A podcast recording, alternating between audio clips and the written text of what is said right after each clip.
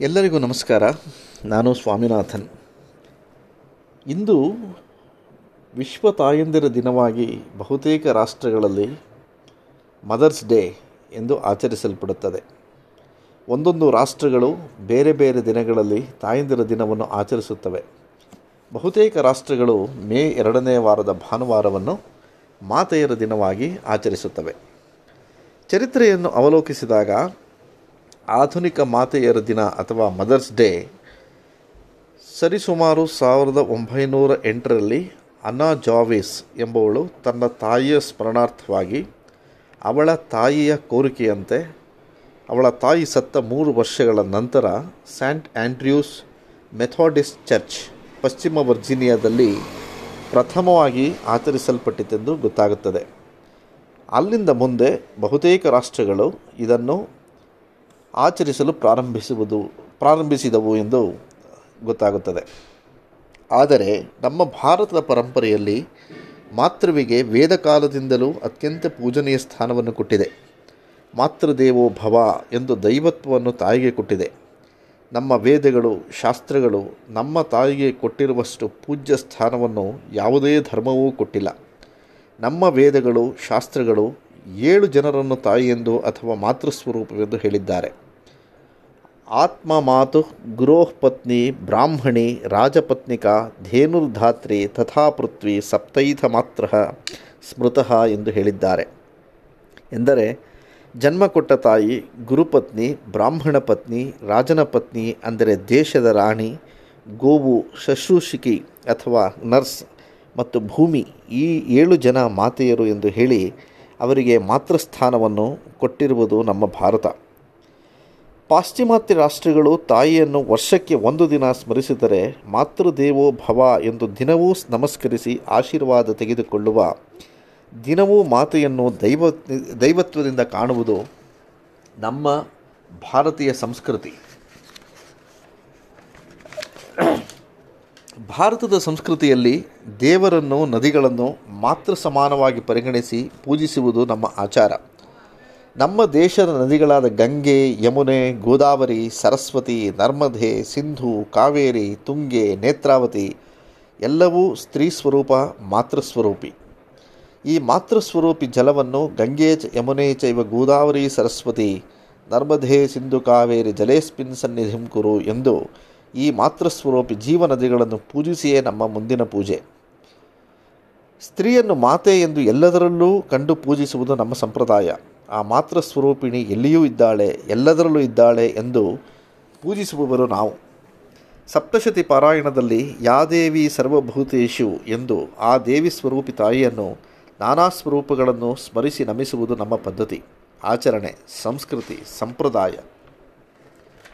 ಮಾತ್ರವನ್ನು ವಿಷ್ಣು ಮಾಯಾ ಶಬ್ದದಲ್ಲೂ, ಚೈತನ್ಯದಲ್ಲೂ ಬುದ್ಧಿ ರೂಪದಲ್ಲಿ ನಿದ್ರೆಯಲ್ಲಿ, ಹಸಿವೆಯಲ್ಲಿ, ಛಾಯಾ ಅಥವಾ ನೆರಳಿನಲ್ಲಿ ಶಕ್ತಿ ರೂಪದಲ್ಲಿ, ನೀರಡಿಕೆ ಅಥವಾ ಬಾಯಾರಿಕೆಯಲ್ಲಿ, ಶಾಂತಿ ರೂಪೇಣ, ಶಾಂತಿ ರೂಪೇಣದಲ್ಲಿ, ಜಾತಿ ರೂಪದಲ್ಲಿ ಲಜ್ಜಾರೂಪದಲ್ಲಿ ಶಾಂತಿ ರೂಪದಲ್ಲಿ, ಶ್ರದ್ಧೆಯಲ್ಲಿ, ಕಾಂತಿ ರೂಪದಲ್ಲಿ, ಲಕ್ಷ್ಮಿ ರೂಪದಲ್ಲಿ, ವೃತ್ತಿ ಅಥವಾ ಉದ್ಯೋಗ ಪ್ರೊಫೆಷನ್ ಅಂತ ಏನು ಹೇಳ್ತೀವಿ, ಅಥವಾ ಆ್ಯಕ್ಟಿವಿಟಿ ಇಂಥದರಲ್ಲಿ, ಸ್ಮೃತಿ ರೂಪದಲ್ಲಿ ಮೆಮೊರಿ ದಯಾರೂಪದಲ್ಲಿ ತುಷ್ಟಿ ರೂಪದಲ್ಲಿ, ಅಂದರೆ ಕಂಟೆಂಟ್ಮೆಂಟ್ ಮಾತೃರೂಪಿಣಿ ಭ್ರಾಂತಿ ರೂಪಿಣಿಯಾಗಿ ಅಂದರೆ ಡಿಲ್ಯೂಷನ್ ಹೀಗೆ ಎಲ್ಲದರಲ್ಲೂ ಮಾತ್ರರೂಪವನ್ನು ಕಂಡು ನಮಿಸಿ ಪೂಜಿಸುವವರು ನಾವು, ಭಾರತೀಯರು. ನಮ್ಮ ವೇದಗಳು, ಋಷಿಗಳು ತಾಯಿಯನ್ನು ಅನೇಕ ವಿಧದಲ್ಲಿ ಸ್ತುತಿಸಿದ್ದಾರೆ, ಸ್ಮೃತಿಸಿದ್ದಾರೆ. ಅದರಲ್ಲಿ ಪ್ರಮುಖರಾದವರು ಜಗದ್ಗುರು ಆದಿ ಶಂಕರಾಚಾರ್ಯರು ಆದಿಶಂಕರಾಚಾರ್ಯರು ತಮ್ಮ ಮಾತೃಪಂಚಕದಲ್ಲಿ ತಾಯಿಯ ಬಗ್ಗೆ, ತಾಯಿಯ ಪ್ರೀತಿ, ವಾತ್ಸಲ್ಯ, ಕರುಣೆ, ಅವಳ ತ್ಯಾಗ, ಅವಳು ಅನುಭವಿಸುವ ನೋವು, ಈ ಎಲ್ಲವನ್ನು ಬಹಳ ಸುಂದರವಾಗಿ ಮಾತೃಪಂಚಕದಲ್ಲಿ ವಿವರಿಸಿದ್ದಾರೆ. ಮಾತೃಪಂಚಕ ಕೇವಲ ಐದು ಶ್ಲೋಕಗಳು. ಶಂಕರರ ತಾಯಿಗೆ ಅವರು ಸನ್ಯಾಸ ದೀಕ್ಷೆಯನ್ನು ತೆಗೆದುಕೊಳ್ಳುವ ಮುಂಚೆ ಅವರ ತಾಯಿಗೆ ಅವರ ಅಂತ್ಯಕಾಲದಲ್ಲಿ ತಾವು ಇರುತ್ತೇವೆಂಬ ಮಾತು ಕೊಟ್ಟು ತಾವು ಇರುತ್ತೇವೆಂಬ ಎಂದು ಮಾತು ಕೊಟ್ಟಿರುತ್ತಾರೆ. ಅದರಂತೆ ಅವರ ತಾಯಿಯ ಅಂತ್ಯಕಾಲದಲ್ಲಿ ತಾಯಿಯ ಬಳಿ ಬಂದು ಈ ಮಾತೃಪಂಚಕವನ್ನು ಹೇಳುತ್ತಾರೆ. ಮಾತೃಪಂಚಕದ ಮೊದಲ ಅರ್ಥ, ಎಷ್ಟೇ ಕಷ್ಟವಿದ್ದರೂ ಅಂತ್ಯಕಾಲದಲ್ಲಿ ತಂದೆ ತಾಯಿಗಳ ಜೊತೆ ಇದ್ದು ಅವರ ಸಂಸ್ಕಾರಗಳನ್ನು ಮಾಡುವುದು ಮಗನ ಅಥವಾ ಮಕ್ಕಳ ಜವಾಬ್ದಾರಿ ಆಗಿರುತ್ತದೆ ಎಂಬುದೇ ಆಗಿರುತ್ತದೆ. ಅಂದಿನ ಕಾಲದಲ್ಲಿ ಯಾವುದೇ ವಾಹನ ಸೌಲಭ್ಯವೂ ಇಲ್ಲದ ದಿನಗಳಲ್ಲಿ ತಮ್ಮ ತಾಯಿಯ ಮರಣ ಕಾಲದಲ್ಲಿ ಅವರ ಹತ್ತಿರ ಇದ್ದು ಅವರ ಸಂಸ್ಕಾರಗಳನ್ನು ನಡೆಸುವ ಜಗದ್ಗುರು ಆದಿಶಂಕರರು ತಾಯಿಯ ಮೇಲಿನ ಗೌರವ, ಅವರ ಋಣವನ್ನು ಹೇಗೆ ತೀರಿಸಬೇಕೆಂಬ ಮಹತ್ತರ ಸಂದೇಶವನ್ನು ನಮಗೆಲ್ಲರಿಗೂ ದಯಪಾಲಿಸಿದ್ದಾರೆ. ಮಾತೃಪಂಚಕದ ಮೊದಲನೇ ಶ್ಲೋಕದಲ್ಲಿ ಶಂಕರರು ಹೀಗೆ ಹೇಳಿದ್ದಾರೆ. ಆಸ್ತಂ ತಾವದಿಯಂ ಪ್ರಸೂತಿ ಸಮಯೇ ದೂರ್ವಾರಶೂಲವ್ಯಥ ನೈರುಚ್ಯಂ ತನುಶೋಷಣಂ ಮಲಮಯೀ ಶಯ್ಯಾ ಚ ಸಂವತ್ಸರೀ ಏಕಸ್ಯಾಪಿ ನ ಗರ್ಭಭಾರಭರಣಕ್ಲೇಶಸ್ಯ ಯಸ್ಯಾಕ್ಷಮಃ ದಾತುಂ ನಿಷ್ಕೃತಿಮುನ್ನತೋಪಿ ತನಯಸ್ತಸ್ಮೈ ಜನನ್ಯೈ ನಮಃ ಈ ಶ್ಲೋಕದಲ್ಲಿ ಶಂಕರರು ತಮಗೆ ಜನ್ಮ ಕೊಟ್ಟ ತಾಯಿಯು ತಮಗೆ ಜನ್ಮ ಕೊಡುವಾಗ ಅನುಭವಿಸಿದ ಪ್ರಸವ ವೇದನೆಯನ್ನು ಸ್ಮರಿಸುತ್ತಾರೆ. ಪ್ರತಿಯೊಬ್ಬ ಮಾತೆಗೂ ಪ್ರಸವ, ಮತ್ತೊಂದು ಜನ್ಮ ಇದ್ದಂತೆ. ಅವಳು ಅನುಭವಿಸುವ ನೋವು ವರ್ಣಿಸಲು ಅಸಾಧ್ಯ. ಶಂಕರರು ಈ ಶ್ಲೋಕದಲ್ಲಿ ತನ್ನನ್ನು ಹೆತ್ತ ಸಮಯದಲ್ಲಿ ತನ್ನ ತಾಯಿಯು ಎಂತಹ ಶೂಲವ್ಯಥೆಯನ್ನು ಅನುಭವಿಸಿರಬಹುದು ಎಂದು ಸಂಕಟಪಡುತ್ತಾರೆ. ಪ್ರಸವ ಸಮಯದಲ್ಲಿ ತಾಯಿಯು ತನ್ನ ಗರ್ಭದೊಳಗೆ ತನ್ನ ಮಗುವಿನ ಭಾರವನ್ನು ಹೊತ್ತು ಮಲಮೂತ್ರಗಳನ್ನು, ಮಲಿನವಾದ ಹಾಸಿಗೆಯನ್ನು ಒಂದು ವರ್ಷ ಕಾಲ ಹೇಗೆ ಸಹಿಸಿದೆಯಮ್ಮ ಎಂದು ಪರಿತಪಿಸುತ್ತಾರೆ. ಆ ನೋವು ಬಾಧೆಯನ್ನು ಯಾರು ಸಹಿಸಲು ಸಾಧ್ಯವಿಲ್ಲ ಎಂದು ತಮ್ಮ ತಾಯಿಯನ್ನು ಸ್ಮರಿಸುತ್ತಾರೆ. ಮಗ, ಮಕ್ಕಳು ಎಷ್ಟೇ ದೊಡ್ಡವರಾದರೂ ತಾಯಿ ಈ ಋಣವನ್ನು ಹೇಗೆ ತೀರಿಸಬಲ್ಲರು ಎಂದು ತಮ್ಮನ್ನೇ ಪ್ರಶ್ನಿಸಿಕೊಳ್ಳುತ್ತಾರೆ. ಅಂತಹ ತಾಯಿಗೆ ನಮಸ್ಕಾರ ಮಾಡುತ್ತಿದ್ದೇನೆ ಎಂದು ಹೇಳುತ್ತಾರೆ.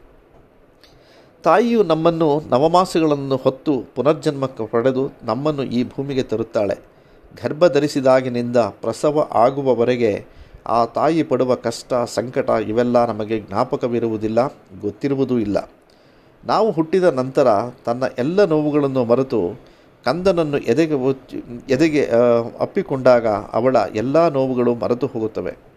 ನಂತರ ಒಂದು ಘಟ್ಟಕ್ಕೆ ಬೆಳೆಯುವವರೆಗೂ ಅವಳು ತನ್ನ ಮಗುವಿನ ಮಲಮೂತ್ರಾದಿಗಳನ್ನು ಶುಚಿ ಮಾಡಿ ದುರ್ವಾಸನೆ ಎನ್ನದೆ ಅಸಹ್ಯ ಪಡದೆ ದೊಡ್ಡವರನ್ನಾಗಿ ಮಾಡುತ್ತಾಳೆ. ಆ ನೋವು ಅವಳಿಗೆ ಎಂದೂ ನೋವು ಎಂದು ಅನಿಸುವುದೇ ಇಲ್ಲ. ಇಂತಹ ನೋವು ಕಷ್ಟಗಳನ್ನು ತಾಯಿಯಲ್ಲದೆ ಬೇರೆ ಯಾರೂ ಸಹಿಸಲು ಸಾಧ್ಯವಿಲ್ಲ. ಇಂತಹ ತಾಯಿಗೆ ನಾವು ಯಾವತ್ತೂ ಋಣಿಯಾಗಿರಬೇಕು ಎಂದು ಶಂಕರರು ನಮಗೆ ಈ ಮಾತೃಪಂಚಕದ ಮೊದಲ ಶ್ಲೋಕದಲ್ಲಿ ತಿಳಿಸುತ್ತಾರೆ. ಎರಡನೇ ಶ್ಲೋಕದಲ್ಲಿ गुरुकुलमुपसृत्य स्वप्नकाले तु दृष्ट्वा यतु समुचितमेव यतिसमुचितवेषं प्रारुदो मां त्वमुच्चैः। गुरुकुलमथ सर्वं प्रारुदत्ते समक्षं सपदि चरणयोस्ते मातरस्तु प्रणामः। ಶಂಕರರು ಗುರುಕುಲದ, ಗುರುಕುಲದಲ್ಲಿದ್ದಾಗ ಅವರ ತಾಯಿಗೆ ಸ್ವಪ್ನವಾಗಿ ಶಂಕರರು ಸನ್ಯಾಸಿ ವೇಷದಲ್ಲಿ ಕಾಣಿಸುತ್ತಾರೆ. ತನ್ನ ಏಕಮೇವ ಪುತ್ರ ಸನ್ಯಾಸಿಯಾಗುತ್ತಾನಲ್ಲ ಎಂದು ಆ ತಾಯಿಯು ಬಹಳ ಸಂಕಟಪಟ್ಟು ಶಂಕರರು ಇದ್ದ ಗುರುಕುಲಕ್ಕೆ ಬಂದು ಗಟ್ಟಿಯಾಗಿ ರೋಧಿಸುತ್ತಾರೆ. ಆ ತಾಯಿಯ ದುಃಖವನ್ನು ನೋಡಿ ಅಲ್ಲಿದ್ದವರಿಗೆಲ್ಲ ದುಃಖವಾಗುತ್ತದೆ. ಅಂತಹ ಶ್ರೇಷ್ಠ ಮಾತೆಯಾದ ನಿನ್ನ ಚರಣಗಳಿಗೆ ನಮಸ್ಕರಿಸುತ್ತೇನೆ ಎಂದು ಈ ಶ್ಲೋಕದಲ್ಲಿ ಹೇಳುತ್ತಾರೆ. ಈ ಶ್ಲೋಕದಲ್ಲಿ ಶಂಕರರು ಹೇಗೆ ತಾಯಿಯಾದವಳ ಅಂತಃಕರಣ, ಕರುಳು ತನ್ನ ಮಕ್ಕಳ ಬಗ್ಗೆ ಚಿಂತಿಸುತ್ತಲೇ ಇರುತ್ತದೆ ಎಂದು ಸೂಕ್ಷ್ಮವಾಗಿ ತಿಳಿಸುತ್ತಾರೆ. ತಮ್ಮ ಮಕ್ಕಳ ಬಗ್ಗೆಯೇ ತಾಯಿಯಾದವಳು ಯೋಚಿಸುತ್ತಾ ಇರುತ್ತಾಳೆ. ಸ್ವಪ್ನದಲ್ಲೂ ಸಹ ಅವಳಿಗೆ ತನ್ನ ಮಕ್ಕಳದ್ದೇ ಚಿಂತೆಯಾಗಿರುತ್ತದೆ. ತಮ್ಮ ಒಬ್ಬನೇ ಪುತ್ರನು ಸನ್ಯಾಸಿಯಾಗುತ್ತಾನಲ್ಲ ಎಂದು ಪರಿತಪಿಸುತ್ತಾಳೆ. ಆ ತಾಯಿ. ಆದರೆ ಶಂಕರರು ಸ್ನಾನ ಮಾಡುವಾಗ ಮೊಸಳೆಯೊಂದು ಅವರ ಕಾಲನ್ನು ಹಿಡಿದಾಗ ತಮಗೆ ಸನ್ಯಾಸಿ ಆಗುವುದಕ್ಕೆ ಅನುಮತಿ ಕೊಟ್ಟರೆ ಮೊಸಳೆ ಬಿಡುವುದೆಂದು ತಿಳಿಸಿದಾಗ, ಆ ತಾಯಿಯು ಸನ್ಯಾಸಕ್ಕೆ ಅನುಮತಿ ಕೊಡುತ್ತಾಳೆ. ಇಲ್ಲಿ ಆ ತಾಯಿಯು ತನ್ನ ಮಗನ ಇಚ್ಛೆಯೇ ಮುಖ್ಯ ಎಂದು ತಿಳಿಯುತ್ತಾಳೆ. ಪ್ರತಿಯೊಬ್ಬ ತಾಯಿಯು ತನ್ನ ಮಕ್ಕಳಿಗೆ ಒಂದೊಂದು ರೀತಿಯಲ್ಲಿ ಅವಳ ಇಚ್ಛೆಗಳನ್ನು ಬಿಟ್ಟು ಮಕ್ಕಳ ಅಭಿಲಾಷೆಯನ್ನು ನೆರವೇರಿಸುತ್ತಾಳೆ. ಅಂತಹ ತಾಯಿಗೆ ನಮಸ್ಕರಿಸಿ, ನಮಸ್ಕರಿಸೋಣ ಎಂಬುದೇ ಶಂಕರರ ಈ ಶ್ಲೋಕದ ಉಪದೇಶ. ಇನ್ನು ಮೂರನೆಯ ಶ್ಲೋಕದಲ್ಲಿ न दत्तं मातस्ते मरणसमये तोयमपि वा स्वधानो स्वधावानो दत्तमरणदिवसे श्राद्धविधिना। न जप्त्वा मातस्ते मरणसमये तारकमनुरकाले सम्प्राप्ते मयि गुरुदयां मातुरतुलाम्। ಶಂಕರರು ಈ ಶ್ಲೋಕದಲ್ಲಿ ತಾವು ತಮ್ಮ ತಾಯಿಯ ಮರಣ ಸಮಯದಲ್ಲಿ ತಾಯಿಯ ಹತ್ತಿರ ಇರಲಾಗಲಿಲ್ಲ ಎಂದು ಪರಿತಪಿಸುತ್ತಾರೆ. ತನ್ನ ತಾಯಿಯು ಮರಣಶಯ್ಯೆಯಲ್ಲಿ ಇದ್ದಾಗ ಅವರಿಗೆ ನೀರು ಕೊಡಲು ಸಹ ಆಗಲಿಲ್ಲ ಎಂದು ನೊಂದುಕೊಳ್ಳುತ್ತಾರೆ. ಶ್ರಾದ್ದ ಸಮಯದಲ್ಲಿ ಕೊಡುವ ಸ್ವಧಾ ಸಹ ಕೊಡಲಿಲ್ಲ ಎಂದು ದುಃಖಿಸುತ್ತಾರೆ ಮರಣ ಸಮಯದಲ್ಲಿ ತಾಯಿಯ ಕಿವಿಯಲ್ಲಿ ತಾರಕ ಮಂತ್ರವನ್ನು ಹೇಳಲಿಲ್ಲ ಎಂದು ಪರಿತಪಿಸುತ್ತಾರೆ. ತಾನು ತೈ, ತನ್ನ ತಾಯಿಯ ಮರಣಕಾಲದಲ್ಲಿ ಹತ್ತಿರ ಇದ್ದು ಅವರ ಸೇವೆಯನ್ನು ಮಾಡಲಿಲ್ಲ ಎಂದು ಶಂಕರರು ನೊಂದುಕೊಂಡು ಹೇಳಿದ ಶ್ಲೋಕವಿದು. ತಂದೆ ತಾಯಿಯ ಮರಣಕಾಲದಲ್ಲಿ ಮಕ್ಕಳು ಹತ್ತಿರ ಬಿದ್ದು ಅವರನ್ನು ನೋಡಿಕೊಳ್ಳುವುದು ಮಕ್ಕಳ ಕರ್ತವ್ಯ. ತಾಯಿಯು ಮರಣಶೈಲಿಯಲ್ಲಿ ಇದ್ದಾಗ ಅವರಿಗೆ ಗಂಗಾಜಲವನ್ನು ಹಾಕಿ ಅವರ ಸಂಸ್ಕಾರಗಳನ್ನು ನೆರವೇರಿಸಿ ಶ್ರಾದ್ದಾದಿಗಳನ್ನು ಮಾಡುವುದು ಮಕ್ಕಳ ಕರ್ತವ್ಯ. ತಾಯಿಯು ಮರಣಶೈಲಿಯಲ್ಲಿದ್ದಾಗ ರಾಮತಾರಕ ಮಂತ್ರವನ್ನು ಹೇಳಿದರೆ ಸದ್ಗತಿ ದೊರೆಯುವುದೆಂದು ನಮ್ಮ ಶಾಸ್ತ್ರಗಳು ಹೇಳುತ್ತವೆ. ಇದನ್ನೆಲ್ಲ ಮಕ್ಕಳು ತಮ್ಮ ಕರ್ತವ್ಯವೆಂದು ಭಾವಿಸಿ ತಾಯಿಯ ಸೇವೆಯನ್ನು ಮಾಡಬೇಕೆಂದು ಭಗವತ್ಪಾದರು ನಮಗೆ ಈ ಶ್ಲೋಕದ ಮುಖಾಂತರ ಸಂದೇಶ ಕೊಟ್ಟಿದ್ದಾರೆ. ಇನ್ನು ನಾಲ್ಕನೇ ಶ್ಲೋಕದಲ್ಲಿ, ಮುಕ್ತಾಮಣಿತ್ವಂ ನಯನಂ ಮಮೇತಿ, ರಾಜೇತಿ ಜೀವೇತಿ ಚಿರಸುತತ್ವಂ, ಇತ್ಯುಕ್ತಾವತ್ಯಾಸ್ತವ ವಾಚಿ ಮಾತಃ ದದಾಮ್ಯಹಂ ತಂಡುಲಮೇವ ಶುಷ್ಕಂ. ತಾಯಿಯಾದವಳು ತನ್ನ ಮಗನನ್ನು, ಮಕ್ಕಳನ್ನು ಚಿನ್ನ, ರನ್ನ, ಮುತ್ತು, ರತ್ನ, ಬೆಳ್ಳಿ, ಬಂಗಾರ, ನೀನೇ ನನ್ನ ಕಣ್ಣುಗಳು, ನೀನೇ ನನ್ನ ರಾಜ ಎಂದು ಅನೇಕ ವಿಧಗಳಿಂದ ಅಕ್ಕರೆಯಿಂದ, ಪ್ರೀತಿಯಿಂದ ಕರೆಯುತ್ತಾಳೆ. ತನ್ನ ಮಗ, ಮಕ್ಕಳು ಚಿರಂಜೀವಿಯಾಗಿರಲಿ ಎನ್ನುತ್ತಾಳೆ. ಅಂತಹ ಪ್ರೇಮಮಯಿಯಾಗಿ ಕರೆದ ತನ್ನ ತಾಯಿಯನ್ನು ಅವಳ ಅಂತ್ಯಕಾಲದಲ್ಲಿ ಸೇವೆ ಮಾಡಲಾಗದೆ ಅವಳ ಸ್ವರ್ಗಸ್ಥಳಾದ ಮೇಲೆ ತಾಯಿಯ ಬಾಯಿಗೆ ಅಕ್ಕಿಯ ಕಾಳುಗಳನ್ನು ಹಾಕುತ್ತಿದ್ದೇನೆ, ನನ್ನನ್ನು ಕ್ಷಮಿಸು ಎಂದು ತಾಯಿಯಲ್ಲಿ ಕೇಳುತ್ತಾರೆ. ತಾಯಿಯು ಜೀವನವಿ, ಜೀವಂತವಾಗಿ ಇರುವಾಗ ಅವಳನ್ನು ನೋಡಿಕೊಳ್ಳುವುದು ಮಕ್ಕಳ ಕರ್ತವ್ಯ. ಅವಳು ತನ್ನ ಮಕ್ಕಳನ್ನು ಎಷ್ಟೊಂದು ಮಮತೆಯಿಂದ, ಅಕ್ಕರೆಯಿಂದ ಬೆಳೆಸಿರುತ್ತಾಳೆ. ಅಂತಹ ತಾಯಿಯನ್ನು ಜೀವಂತವಿರುವಾಗ ಚೆನ್ನಾಗಿ ನೋಡಿಕೊಳ್ಳುವುದು ನಮ್ಮ ಧರ್ಮ. ಈ ಸಂದೇಶವನ್ನು ಶಂಕರಾಚಾರ್ಯರು ನಮಗೆ ಕೊಡುತ್ತಾರೆ. ಐದನೇ ಶ್ಲೋಕದಲ್ಲಿ, ಅಂಬೇತಿ ತಾತೇತಿ ಶಿವೇತಿ ತಸ್ಮಿನ್ ಪ್ರಸೂತ ಕಾಲೇ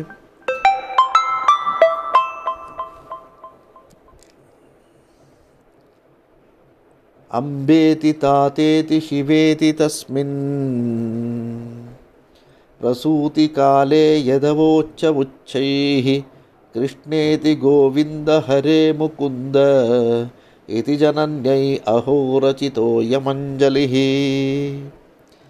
ಪ್ರಸವ ಕಾಲದಲ್ಲಿ ಆ ನೋವನ್ನು ಭರಿಸಲಾಗದೆ ತನ್ನ ತಾಯಿಯು ಅಮ್ಮ, ಅಪ್ಪ, ಶಿವ, ಶಂಕರ, ಕೃಷ್ಣ, ಹರೇ ಮುಕುಂದ ಎಂದು ಉಚ್ಚಸ್ವರದಲ್ಲಿ ಆ ದೇವರನ್ನು ಸ್ಮರಿಸಿಕೊಳ್ಳುತ್ತಾ ತಮಗೆ ಜನ್ಮ ನೀಡಿದ ತಾಯಿಗೆ ನಮಸ್ಕರಿಸುತ್ತಾ ಕಣ್ಣೀರು ಸುರಿಸುತ್ತಾರೆ. ಪ್ರಸವ ಸಮಯದಲ್ಲಿ ತಾಯಿಯ ಅತ್ಯಂತ ಕಷ್ಟಪಡುತ್ತಾಳೆ. ಎಲ್ಲ ದೇವರನ್ನೂ ಕರೆಯುತ್ತಾಳೆ. ಅಂತಹ ನೋವಿನಿಂದ ಜನ್ಮ ಕೊಟ್ಟ ತಾಯಿಗೆ ಅಂಜಲಿಬದ್ಧರಾಗಿ ನಮಸ್ಕರಿಸುತ್ತಾರೆ. ಆ ತಾಯಿಯ ನೋವನ್ನು ಯಾವಾಗಲೂ ಮರೆಯಬಾರದು ಎಂದು ನಮಗೆ ಸಂದೇಶ ಕೊಡುತ್ತಾರೆ. ತಾಯಿಗಿಂತ ದೇವರಿಲ್ಲ ಎಂಬುದು ಬಹುಜನ ಬಹು ಜನಪ್ರಿಯ ಉಕ್ತಿ ನಮ್ಮನ್ನು ಹುಟ್ಟಿದಾಗಿನಿಂದ ನಮ್ಮನ್ನು ಅನ್ನ ಇಟ್ಟ ಅನ್ನಪೂರ್ಣೆಯಾಗಿ, ಅಕ್ಷರ ಕಲಿಸಿದ ಗುರುವಾಗಿ ನಮ್ಮ ಎಲ್ಲ ಜೀವನ ಮಾರ್ಗದರ್ಶಿಯಾಗಿ ನಮ್ಮ ಸಂತೋಷವನ್ನೇ ಅವಳ ಸಂತೋಷವೆಂದು ಭಾವಿಸಿ ಜೀವನವನ್ನೇ ಧಾರೆ ಎರೆಯುತ್ತಾಳೆ ಅಂತಹ ತಾಯಿಯನ್ನು ಯಾವಾಗಲೂ ಚೆನ್ನಾಗಿ ನೋಡಿಕೊಂಡು ಅವಳ ಅಂತ್ಯದವರೆಗೂ ಅವಳಿಗೆ ಎಲ್ಲ, ಎಲ್ಲೂ ನೋವಾಗದಂತೆ ನಡೆದು ಜೀವನ ಸಾರ್ಥಕತೆಯನ್ನು ಪಡೆಯಬೇಕೆಂದು ಶಂಕರರು ಈ ಮಾತೃಪಂಚಕದಲ್ಲಿ ನಿರೂಪಿಸಿದ್ದಾರೆ, ಸಂದೇಶಿಸಿದ್ದಾರೆ. ಅಂತಹ ತಾಯಿಯನ್ನು ಪ್ರತಿದಿನವೂ ಸ್ಮರಿಸೋಣ, ನಮಸ್ಕರಿಸೋಣ. ಮಾತೃದೇವೋ ಭವ.